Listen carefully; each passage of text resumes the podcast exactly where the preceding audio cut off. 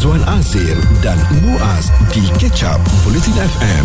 Dua hari telah berlalu sejak pilihan raya umum ke-15 masih belum ada sebuah kerajaan yang berjaya dibentuk uh, untuk memimpin Malaysia lima tahun ke hadapan. Tumpuan sekarang diberikan kepada dua gabungan iaitu Perikatan Nasional dan juga Pakatan Harapan.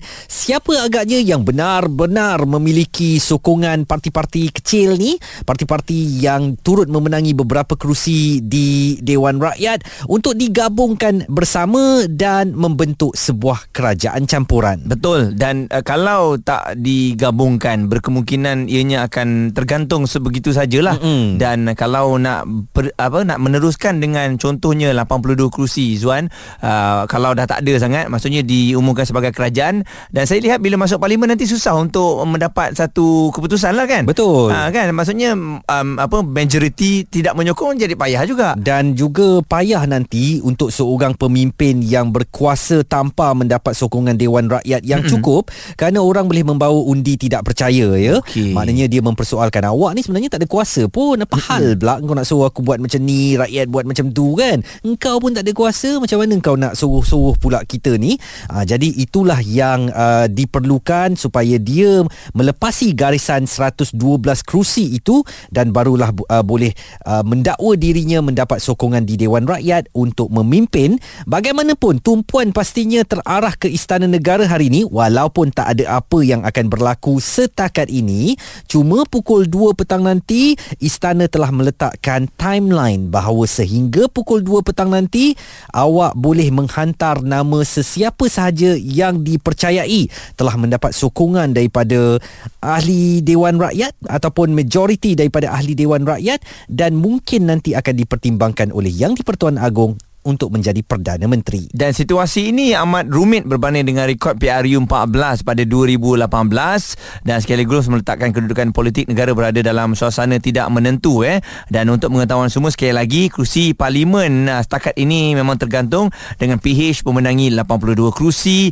dan ianya jumlah kerusi terbanyak mengatasi saingan terdekatnya iaitu Perikatan Nasional dengan 73 kerusi dan BN dengan 30 kerusi serta GPS 22 kerusi Gabungan Rakyat Sabah JRS 6 Warisan dengan 3 Parti Bangsa Malaysia 1 dan calon bebas ada 2 Sebagai uh, pakatan yang memiliki kerusi terbanyak di Dewan Rakyat, apakah Datuk Seri Anwar Ibrahim boleh naik sebagai Perdana Menteri dan apakah beliau telah memiliki gabungan ataupun sokongan yang mencukupi untuk membolehkan beliau menjadi Perdana Menteri?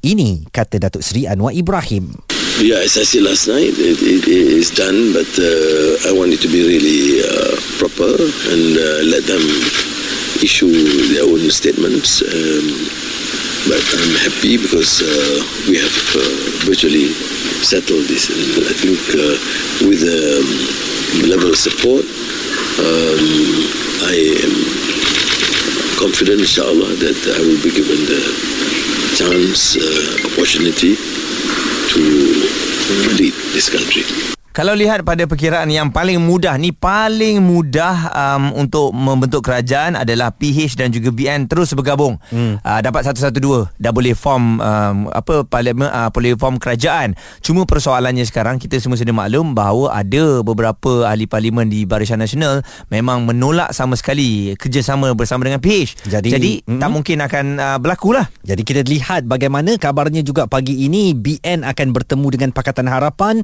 Uh, siapa BN yang akan bertemu Pakatan Harapan itu juga menjadi tanda tanya kerana kelihatannya BN sekarang ada dua camp, satu yang bersetuju untuk bersama dengan Perikatan Nasional, satu lagi yang uh, mungkin berada bersama dengan uh, presiden parti itu yang terbuka untuk bekerjasama dengan Pakatan Harapan. Itu juga menjadi tanda tanya kita. Uh, 0172765656 WhatsApp kami kalau anda nak menyatakan pandangan seperti Muhammad Anwar dari Pulau Pinang yang menghantarkan mesej saya lebih suka gabungan uh, Perikatan Nasional, GPS, GRS serta Barisan Nasional membentuk kerajaan. Cuma Datuk Seri Zahid kena dan pemimpin AMNO kena turunkan ego.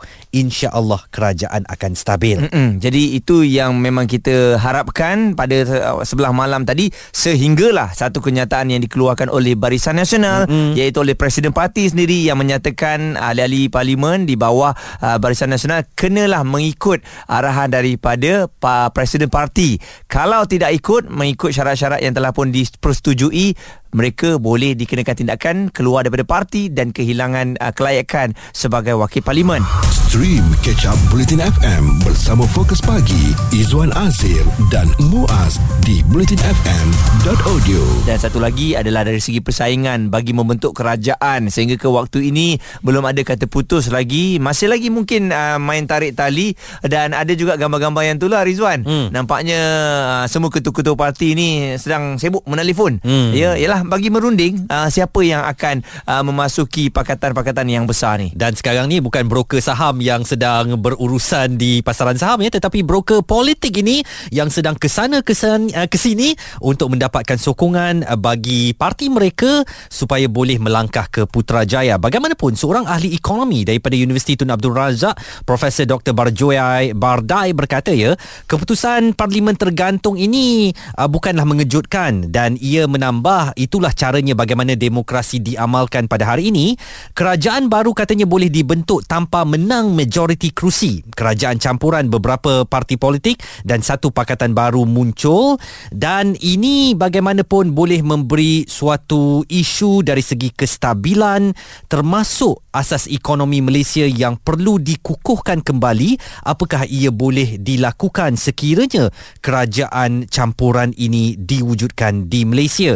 Jadi uh, ini menimbulkan keprihatinan uh, masyarakat pedagang juga mm-hmm. supaya sebuah kerajaan yang stabil betul-betul boleh diwujudkan untuk memacu Malaysia membawa negara ini kembali ke landasan ekonomi yang baik Memang kita keluar mengundi uh, pada hari Sabtu yang lalu. Hasrat kita satu je nak mempunyai kerajaan yang kukuh mm-hmm. dan juga kuat untuk berhadapan dengan pemulihan ekonomi tahun hadapan. Itu hasrat kita. Cuma bila dah jadi macam ni, kita lihat seumpama ada kan ada kerajaan campuran lah. Tapi kerajaan campuran ni Puizwan, dia memang kena kuat lah eh. Maksudnya takkan nanti bila dah form dah umum Perdana Menteri, mm. duk main tarik tali lagi. Ah Kalau tak bagi apa yang dimaukan, kita tarik, Tarik sokongan. sokongan. Jadi Oh. sampai bila benda ni nak habis? Betul dan kita nak dengarkan pandangan daripada pencarah kanan politik dan hubungan antarabangsa Universiti Utara Malaysia Profesor Dr Muhammad Azizuddin Muhammad Sani berkenaan dengan ketidaktentuan politik uh, pasca pilihan raya umum ke-15 ini. Pakatan Harapan kalau bergabung dengan Malaysia Nasional dah cukup 112 eh. Tapi adakah itu kerajaan stabil dan dimahukan eh kerana, kerana tidak ada wakil Sabah Sarawak dalam itu kan. Jadi mungkin uh, perlukan juga penyertaan Sabah Sarawak dalam kerajaan persekutuan yang ingin dibentukkan kan. Uh, tapi dalam masa sama juga Perikatan Nasional kalau Perikatan Harapan gagal Perikatan Nasional boleh membentuk kerajaan eh. Dan masih juga apa ni perlu sokongan yang mencukupi 112 dengan parti-parti lain eh. Ha, cuma kita akan melihat semula lah apa ni kerjasama antara Barisan Nasional dan Perikatan Nasional dalam dalam dalam kerajaan yang akan tertubuh nanti eh. Dan bagi saya tak, tak apa perlu secepat mungkin eh. Kerana kita perlu memikirkan uh, bajet eh 2023 yang harus dibentang semula dan diluluskan perlu dilakukan dalam tempoh uh, satu dan dua bulan ni, ini Mm-mm. Dan Mujibu semalam bersama dengan kita Izzuan mm-hmm. uh, Ada juga membicarakan mengenai perkara ini Susahnya ataupun bahayanya Apabila uh, pembentangan bajet ni tak dapat dilakukan secepat mungkin uh, Kerana untuk pembelanjaan negara pada tahun hadapan akan tergantung Dan ianya akan menyukarkanlah keadaan ekonomi kita Kita mungkin fikir bahawa penjawat awam akan bekerja macam biasa saja ya tetapi mm-hmm. bagaimana gaji itu nak dikeluarkan kepada mereka kalau tidak ada satu peruntukan bajet. Awak bayangkan hari ini 21 November dah hujung bulan November kerajaan belum dibentuk. Apabila kerajaan terbentuk katalah hari ini atau lusa dia memerlukan uh, masa juga untuk melantik menteri keuangan. Mm-hmm. Menteri keuangan masuk ke pejabatnya pertengahan bulan Disember dia baru nak dengar maklumat dan sebagainya daripada pegawai-pegawai baru nak buat uh, speech uh, belanjawan apa yang perlu diberikan penekanan dan sebagainya kalau melepasi 31 Disember 2022 bayangkan Malaysia tidak mempunyai belanjawan untuk tahun hadapan mm-hmm. bagaimana bagaimanakah kita nak beroperasi sebagai sebuah negara apatah lagi dengan keadaan ekonomi yang tak menentu ini. Okey dan uh, kalau uh, dilihat juga ya uh, secara keseluruhannya m- mungkin ini akan menjadi satu masalah untuk kita lah kan hmm. uh, dan ada yang kata kenapa tak digunakan saja uh, pembentangan bajet yang telah pun dibuat sebelum ini. Hmm. Uh, jadi itu masalahnya sebab itu adalah kerajaan yang lama. Jadi bila kerajaan baru walaupun mungkin ada yang mengatakan bajet tu bajet yang bagus Izwan tapi ialah sebagai sebuah kerajaan baru takkan nak guna yang lama kan. Betul lagipun uh, yang lama tu um, bukan daripada kerajaan sedia ada kan hmm. daripada Barisan Nasional walaupun uh, kononnya kerajaan itu adalah kerajaan yang melibatkan uh, Perikatan Nasional juga tetapi yang membentangkannya itu adalah daripada uh, Tengku Zafrul yang juga menjadi seorang calon Barisan Nasional tak mungkin kerajaan sedia ada yang atau kerajaan yang akan diwujudkan kelak ini mahu mengambil idea orang yang telah tewas pun hmm. pada pilihan raya Dengar ulangan perbincangan fokus pagi. Izwan Azir dan Muaz di kecap bulletinfm.audio di seluruh negara semua sedang ternanti siapakah yang akan melangkah ke Putrajaya untuk menerajui Malaysia bagi tempoh lima tahun ke hadapan dua pilihan yang ada di atas meja ketika ini Pakatan Harapan dan juga Perikatan Nasional Kalau ditanya ya ataupun dilihat secara realistiknya um, ada penglisis mengatakan bahawa gabungan PN BN bersama Blok Borneo GPS dan GRS yang paling realistik. Uh-huh. Tapi ada juga yang mengatakan kalau PH dah menang uh, blok paling banyak di dalam parlimen, mereka lah yang paling selayaknya untuk menjadi kerajaan. Cuma sampai waktu ini sehingga saat ini belum ada lagi um, parti-parti yang lain yang menyatakan menyokong PH untuk membentuk kerajaan. Jadi sebenarnya matematik bahawa PH uh, mendominasi Dewan Rakyat dan mereka sewajarnya menjadi Perdana Menteri, uh, sistem itu harus difahami oleh rakyat Malaysia ya. Walaupun ada parti yang tidak mendominasi Dewan Rakyat tetapi memiliki gabungan untuk membentuk kerajaan campuran, mm-hmm. formula itu boleh diterima pakai mm-hmm. dan itulah yang sedang dilakukan oleh Perikatan Nasional. Uh, pengurusinya Tan Sri Muhyiddin Yassin berkata tak salah sekiranya ahli parlimen BN menyatakan sokongan uh, terhadapnya sebagai Perdana Menteri ke-10 dan beliau mengulas kenyataan pengurusi Barisan Nasional Datuk Seri Ahmad Zahid Hamidi yang menafikan berunding dengan uh, PN atau GPS dan mengingatkan ahli parlimen BN yang terikat dengan aku janji memberinya mandat untuk memilih gabungan dalam membentuk kerajaan. Inilah situasi yang agak dramatik sedikit. Uh, kita jangan ingat dekat TV je drama eh dalam kehidupan sebenar uh, politik ni pun memang banyak dramanya uh, semuanya dengan hasrat dan cita-cita untuk berkuasa di Putrajaya. Dan uh, kita nak dapatkan pandangan serta nak bersimbang dengan lebih mendalam lagi bersama rakan kita yang setia di Bulletin FM ini pakar geostrategis dan fellow kanan Akademi Penyelidikan Strategik Nusantara Profesor Dr. Azmi Hassan ketidaktentuan dan kecelaruan ini. Bagaimana cerapan uh, prof? Sehingga pagi ini menjelang kepada timeline 2 PM nanti yang diberikan oleh Istana Negara. Prof.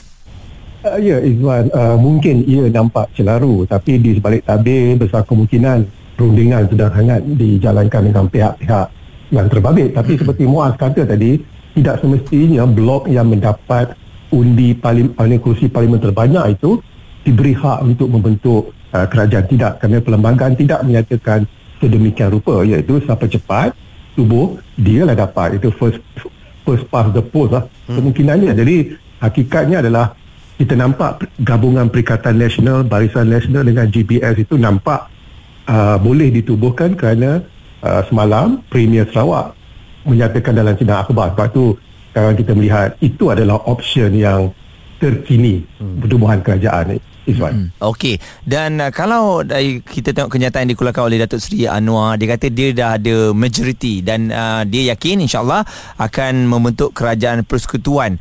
Kalau pada perkiraan uh, Prof sendirilah kan, um, bagaimana agaknya benda ni boleh jadi kenyataan? Apa kebarangkalian yang mungkin kami sendiri tak nampak? Uh, ya, jika jika pemain, pemain utamanya adalah Pakatan Harapan, uh, penubuhan ataupun permutasinya agak mudah. Kerana Pakatan Harapan ada 83 uh, kursi parlimen. Uh-huh. Kalau dicampurkan blok Barisan Nasional, memang dah cukup lah, satu-satu dua. Uh, jadi itu kemungkinan Datuk Seri Anwar mengatakan sudah ada. Tapi yang sudah ada tu perlu dibuktikan dengan uh, secara bersurat dan secara bertulis ahli-ahli parlimen yang menyokong uh, Pakatan Harapan. Uh, bagaimana agaknya Prof melihat kebimbangan uh, sesetengah pihak yang mungkin melihat keterujaan Tan Sri Muhyiddin Yassin kembali sebagai Perdana Menteri walaupun di dalam Perikatan Nasional sendiri sebenarnya PAS yang mendominasi kedudukan dengan memiliki lebih banyak kerusi di Dewan Rakyat? Uh, ya, dalam Perikatan Nasional telah dinyatakan dengan jelas bahawa poster boy ataupun uh, Perdana Menterinya jikalau mereka dapat menubuhkan kerajaan adalah Tan Sri Mahyudin. Hmm. Walaupun PAS bukan saja dalam Perikatan Nasional kerusi terbanyak tapi kesemuanya kalau banding dengan parti-parti parti lain memang PAS hmm. uh, mendapat kerusi terbanyak. Hmm. Tapi jikalaulah Perikatan Nasional itu menubuhkan kerajaan maka dalam kerajaan tu yang dominannya adalah PAS. Ha, itu jangan lupa. Ha, yang dominannya maksudnya portfolio-portfolio kritikal hmm. akan dimiliki oleh PAS. Sebab itu ya Izwan kalau kita lihat malam uh, Premier Sarawak menyatakan dengan terperinci satu, dua, tiga, empat, lima apa syarat-syaratnya hmm. dan syarat-syarat itu Izzuan ada kena-mengena dengan dominannya PAS dalam Perikatan Nasional. Mm-hmm. Bagaimana Prof melihat kebimbangan mungkin sahaja Premier Sarawak semalam yang uh, risau uh, cara atau uh, gaya PAS yang ke- ketika ini kita pun tahu bagaimana mereka membawakan um, semangat politik Islam dan sebagainya dan mungkin itu yang menyebabkan masyarakat di Sarawak seperti yang dikatakan oleh Premier Sarawak semalam tidak disenangi oleh masyarakat terutamanya mereka yang bukan beragama Islam Bagaimana ini uh, boleh mempengaruhi atau perlu difikirkan juga dalam membentuk kerajaan sehari dua ini Prof? Ya betul Izwan. Terima kasih menyatakannya secara tersurat. Saya nak kata tadi tapi hmm. uh, agak was-was. Ini, ini kena, kena, kena berterus terang. Betul, kena clear. ha. betul. Uh, ya betul. Sebab itu Premier Sarawak mengatakan syarat-syaratnya juga termasuk Barisan Nasional. Kerana kita tahu GPS Sarawak dengan Barisan Nasional begitu akrab. Mereka berkefahaman. Jadi kalau ada barisan nasional dalam kerajaan Perikatan Nasional, dia boleh mengimbangi Betul. ataupun check and balance uh, kekuasaan ataupun pengaruh PAS itu dalam kerajaan. Mm-mm. Okey. Dan bagaimana pula um, Prof dilihat sekarang ni kalau betul-betul ianya berlaku uh, semalam um, Presiden Barisan Nasional dah menyatakan bahawa uh, mereka tak boleh sesuka hati menyokong PN tanpa persetujuan ataupun pelepasan daripada Presiden Parti dan uh, Tan Sri Muhyiddin pun ada menyatakan bahawa kalau uh, ada penyokong uh, apa pemimpin daripada BN nak menyokong tanpa mengeluar parti itu tak ada masalah kerana ianya tak melanggar akta lompat parti. Bagaimana Prof? Kalau let's say kita ambil 20 ahli parlimen dari Barisan Nasional menyatakan sokongan untuk PN membentuk kerajaan. Uh, ya betul betul. Uh, dalam perlembagaan kita tak ada masalah tu. Selagi 20 itu katakanlah 20 ya mah mm-hmm. menyokong uh, kerajaan Perikatan Nasional uh, dan walaupun katakanlah AMNO memecat mereka Barisan Nasional memecat mereka mereka tidak akan hilang kelayakan sebagai oh. ahli parlimen tidak. Hmm. Uh, kalau da- dalam akta uh, anti lompat parti hmm. memecat seseorang ahli itu tidak secara automatik kita uh, ahli parlimen itu hilang uh, kerusi tidak hmm. uh, kecuali lah ahli itu keluar daripada parti mereka jadi masalahnya sekarang adalah uh, dalam UMNO itu ada masalah hmm. Betul. mereka sudah ditimpa masalah hmm. selepas PRU 15 hmm. uh, jadi mereka ni masih tidak mahu bersefahaman ada dua blok di sini hmm. uh, jadi harapannya demi kepentingan negara demi kestabilan negara blok UMNO ni ataupun Barisan Nasional ini bersatulah uh, untuk kepentingan rakyat. Jika anda terlepas topik serta pendapat tetamu bersama Fokus Pagi, Izwan Azir dan Muaz, stream catch up di blutinfm.audio. Nampaknya bila kita sebut mengenai uh, politik ini, sonok untuk kita berbicara. Hmm. Siapa ni? Siapa Perdana Menteri kita Aku ni? Aku order barang A, dapat barang B. Tak best betul lah. Lepas tu kan? yang C pun kata, biasalah dalam kehidupan begitu. Kadang-kadang kita tak kita apa yang kita minta, kita tak boleh dapat. Betul. Jadi kami uh, sedang menilai dan mengikuti dengan dekat uh, apa akan berlaku kepada politik Malaysia ini. Semuanya tertumpu ke Istana Negara hari ini. Dua petang nanti adalah garis masa yang ditetapkan oleh Istana untuk parti-parti ini menghantar nama calon yang mereka rasakan sesuai sebagai Perdana Menteri. Dua nama sekarang yang diperkatakan pastinya Tan Sri Muhyiddin Yassin, uh, pengurusi Perikatan Nasional dan juga Datuk Sri Anwar Ibrahim, Presiden Pakatan Harapan. Dan kita masih lagi bersama dengan pakar geostrategis dan fellow kanan Akademi Penyelidikan Strategik Nusantara Profesor Dr Azmi Hassan rakyat telah menolak Barisan Nasional secara nasionalnya parti yang telah memerintah Malaysia berdekad-dekad lamanya hanya memenangi 30 kerusi daripada 220 kerusi keseluruhannya Prof. Bagaimana agaknya ini perlu menjadi suatu um, benda yang boleh menjadi muhasabah kepada Barisan Nasional bahawa eloklah kali ini seperti kata Syaril Hamdan timbalan uh, ketua pemuda AMNO bahawa Barisan Nasional atau AMNO sendiri tidak menjadi kerajaan dan kekal menjadi pembangkang yang baik bagi tempoh lima tahun ini uh, uh, uh, sambutan Prof terhadap uh, saranan yang dikeluarkan oleh uh, saudara Syahril itu Ya, tapi Izwan bagi saya pula, saya lihat Barisan Nasional lebih elok menjadi sebahagian daripada kerajaan. Hmm. Uh, kemungkinan timbul masalah sekarang kerana rundingan dengan Barisan Nasional dengan perikatan belum dijalankan. Kalaulah Barisan Nasional menjadi sebahagian dari kerajaan, mereka boleh minta manifesto 1, 4, 7 ke kena tunaikan. Hmm. Uh, kena rundingan perlu diadakan. Uh, jadi kalau mereka menjadi pembangkang, sukar untuk melakukan menggubal dasar. Hmm. Adakah dikatakan bila betul bila masyarakat tolak Barisan Nasional mereka memilih PAS itu adalah nyata. Hmm. Tapi kalau mereka bersama-sama dengan PAS adakah ini dikatakan sebagai mini mufakat nasional? Hmm. Jadi nampak kalau Barisan Nasional menerima pelawaan itu nampak Barisan Nasional mementingkan kepentingan negara dan rakyat bukan kepentingan mereka. Ah itu pendapat saya yang bukan ahli UMNO. Hmm. Uh, dan isunya sekarang ni ramai yang meminta untuk presiden meletakkan jawatan. Memang uh, kalau kita tengok kenyataan yang telah pun dikeluarkan amat banyak sekali uh, dari mereka uh, pemimpin tertinggi pun ada yang dah mengeluarkan kenyataan. Jadi uh, sekarang ni Prof ramai yang mengatakan kalau nak bergabung PN dan juga BN ini masalahnya adalah kepada presiden parti. Pandangan Prof. Uh, ya betul. Uh, bila sesuatu uh, kesilapan telah dilakukan, orang paling tinggi itu kena bertanggungjawab. Hmm. Dan kemungkinan uh, berat hati Presiden AMNO nak bersama-sama dengan perikatan adalah mungkin ego politik itu masih ada. Hmm. Tapi masalahnya kalau Barisan Nasional dengan Pakatan Harapan nak bekerjasama, dia melanggar tuntutan resolusi PAU yang tak mahu ANWR, tak mahu DAP. Hmm. Uh, jadi sebab itu dikatakan bahawa uh, bertanggungjawab dengan satu kesalahan itu supaya UMNO Barisan Nasional dapat bangkit kembali. Kalau dikatakan tidak mahu bertanggungjawab uh, sukar bagi UMNO untuk bersatu. Dan kita lihat uh, seperti Muaz kata tadi 20 nak masuk 10 tak nak masuk. Jadi ini masalah UMNO sekarang dalam politik sekarang ni. Uh, Prof, bagaimana Prof melihat kedudukan AMNO sebenarnya sekarang sudah betul-betul genting apabila ditolak oleh rakyat dan mereka terpecah pula kepada beberapa kem di dalam organisasi sendiri? Dan nasib baik juga Izwan uh, GPS Sarawak hanya memperoleh 22 kerusi. Kalau dulu sebelum PRU 15 kita lihat GPS Sarawak akan menjadi kingmaker.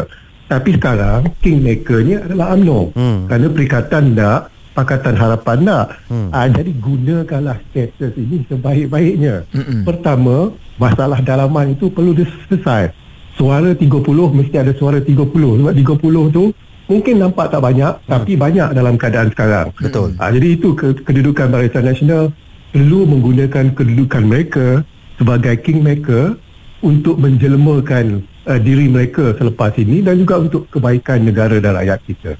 Apakah Prof merasakan uh, langkah yang baik dan uh, tepat pada masanya sekiranya Datuk Seri Zahid berundur sekarang ataupun bagi uh, mendapatkan keadilan juga kepada Barisan Nasional perjuangan mereka yang mahu dibawakan elok untuk uh, uh, ahli parlimen Bagan Datuk yang menang tipis ini kekal di kedudukan presiden?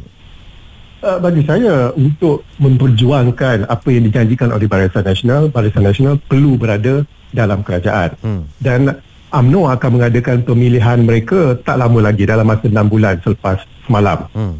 Jadi seelok-eloknya sebelum saya pasti uh, kedudukan presiden itu akan dicabar. Hmm. Tapi seelok-eloknya untuk mengelakkan perpecahan, jikalau presidennya berundur sekarang, maka cabaran terhadap jawatan itu tak nampak ketara sangat. Uh, tidak akan menimbulkan masalah dalaman dalam parti. Jadi bagi saya seelok-eloknya lah uh, presiden itu berundur. Mm-mm. Uh, Prof, uh, pandangan Prof, adakah BN patut dah reset balik uh, Barisan Nasional ni ataupun AMNO sendiri sebab uh, yes boss, yes boss ni saya rasa untuk zaman sekarang orang dah muak lah uh, Prof kalau terlampau ikut yes boss, boss kata A walaupun kita kata tak betul, kesudahnya result dia kita dapat tahu, kita dapat lihat sekarang ni memang gagal seperti apa yang uh, orang bawahan uh, rasakan. Jadi mungkin kena ada pembaruan Prof. Uh, ya, pe- dan pembaharuan tu Muaz perlu dimulakan daripada atas. Uh, hmm. Betul tu. Uh, kita lihat calon-calon Barisan Nasional adalah dikatakan all the president's men. Ya. Uh, jadi jika tak menjadi, maka presidenlah terpaksa bertanggungjawab. Uh, isyarat dah nyata dah. Kalau tak faham lagi isyarat tu, payahlah Muaz kita, kita nak kata apa kan Muaz. Betul, betul. Itu dia pandangan yang diberikan oleh Profesor Dr. Azmi Hassan. Beliau adalah pakar geostrategis dan fellow kanan Akademi Penyelidikan Strategik Nusantara. Satu mesej ringkas saja dihantar oleh seorang pendengar kita ni, uh, Abdul Samad. Dia tulis Make Malaysia Great Again. Ini kehendak semua orang ya. Mm-mm. Yang mahu Malaysia kembali ke landasan ekonomi yang kukuh. Kita mampu mengaum sebagai seekor harimau yang disegani oleh negara-negara serantau kita uh, kedudukan yang ketika ini saya katakan harimau itu tengah sakit. Stream Catch Up Bulletin FM bersama Fokus Pagi Izwan Azir dan Muaz di bulletinfm.audio.